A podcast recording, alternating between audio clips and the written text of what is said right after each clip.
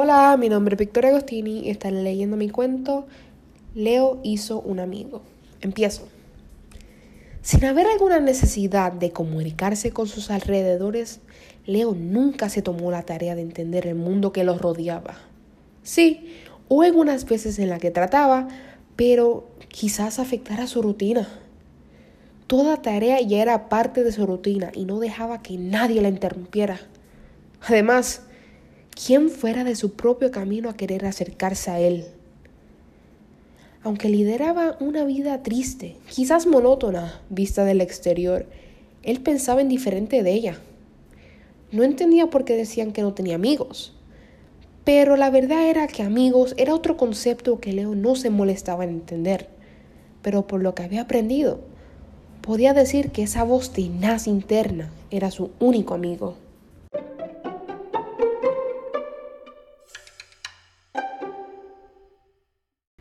Ah, rutina. Empieza levantándose por el lado derecho de la cama, nunca el izquierdo. El zapato derecho siempre iba primero. Porque ¿qué dirá su amigo si se pone el zapato izquierdo primero? Luego se levanta para ir al baño del pasillo, aunque tenía uno en su mismo cuarto, pero para él tenía que tomar nueve pasos para llegar. Y ese número la aterraba. Siempre ha sido así, pero últimamente su amigo le añadió nuevas tareas a su rutina. Pero ¿quién es él para no cumplirlas? Moja la mano derecha, no podía caer jabón en ella, porque para eso era la izquierda. En esto, Leo escucha los gritos de su mamá hacia lo lejos. No hables, le dijo esa voz interna. Y así fue. No hubo refutaciones, nada. Así era siempre.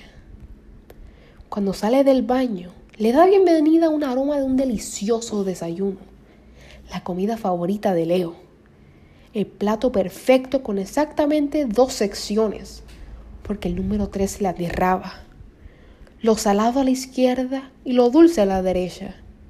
Siempre a la derecha. Y así mismo estaba.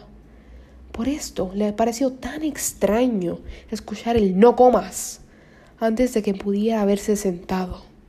Sin impugnar, Leo escuchó a su amigo como siempre hacía.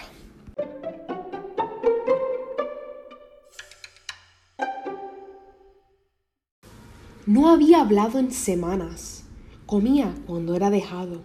Y las tareas cada vez se ponían más peculiares.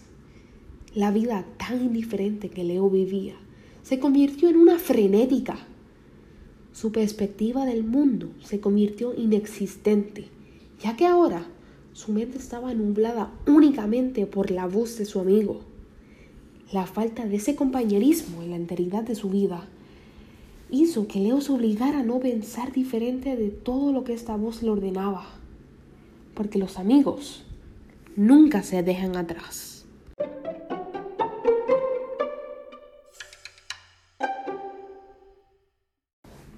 Pie izquierdo, luego el derecho. Leo se encontraba caminando nuevamente hacia su casa, pero esta vez era una dirección desconocida.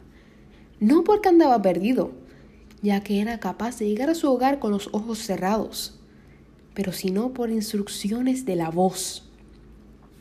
Hoy era uno de esos días que le aterraba el lado izquierdo, tanto que ni se atrevió a comer del lado salado. Por esto mismo, evitó todo camino derecho en su dirección original.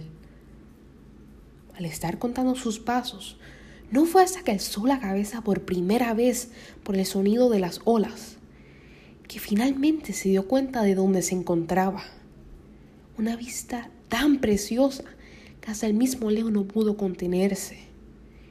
Una emoción inexplicable surgió por la primera vez que por poco deja las palabras salir. Métete al agua, todo se cayó ante escuchar esa voz. Pero aún así, él no es nadie para refutar. Y así hizo. Todavía no se le iba de la cabeza esa emoción que no podía ponerle nombre. Sentía el agua llegar a su cuello. Pie izquierdo le seguía el derecho. Y adelante. Luego su nariz hasta que no podía respirar. Cerró sus ojos. Sentía la presión por ambos oídos y ya no podía escuchar a su amigo. Finalmente le vino a la cabeza.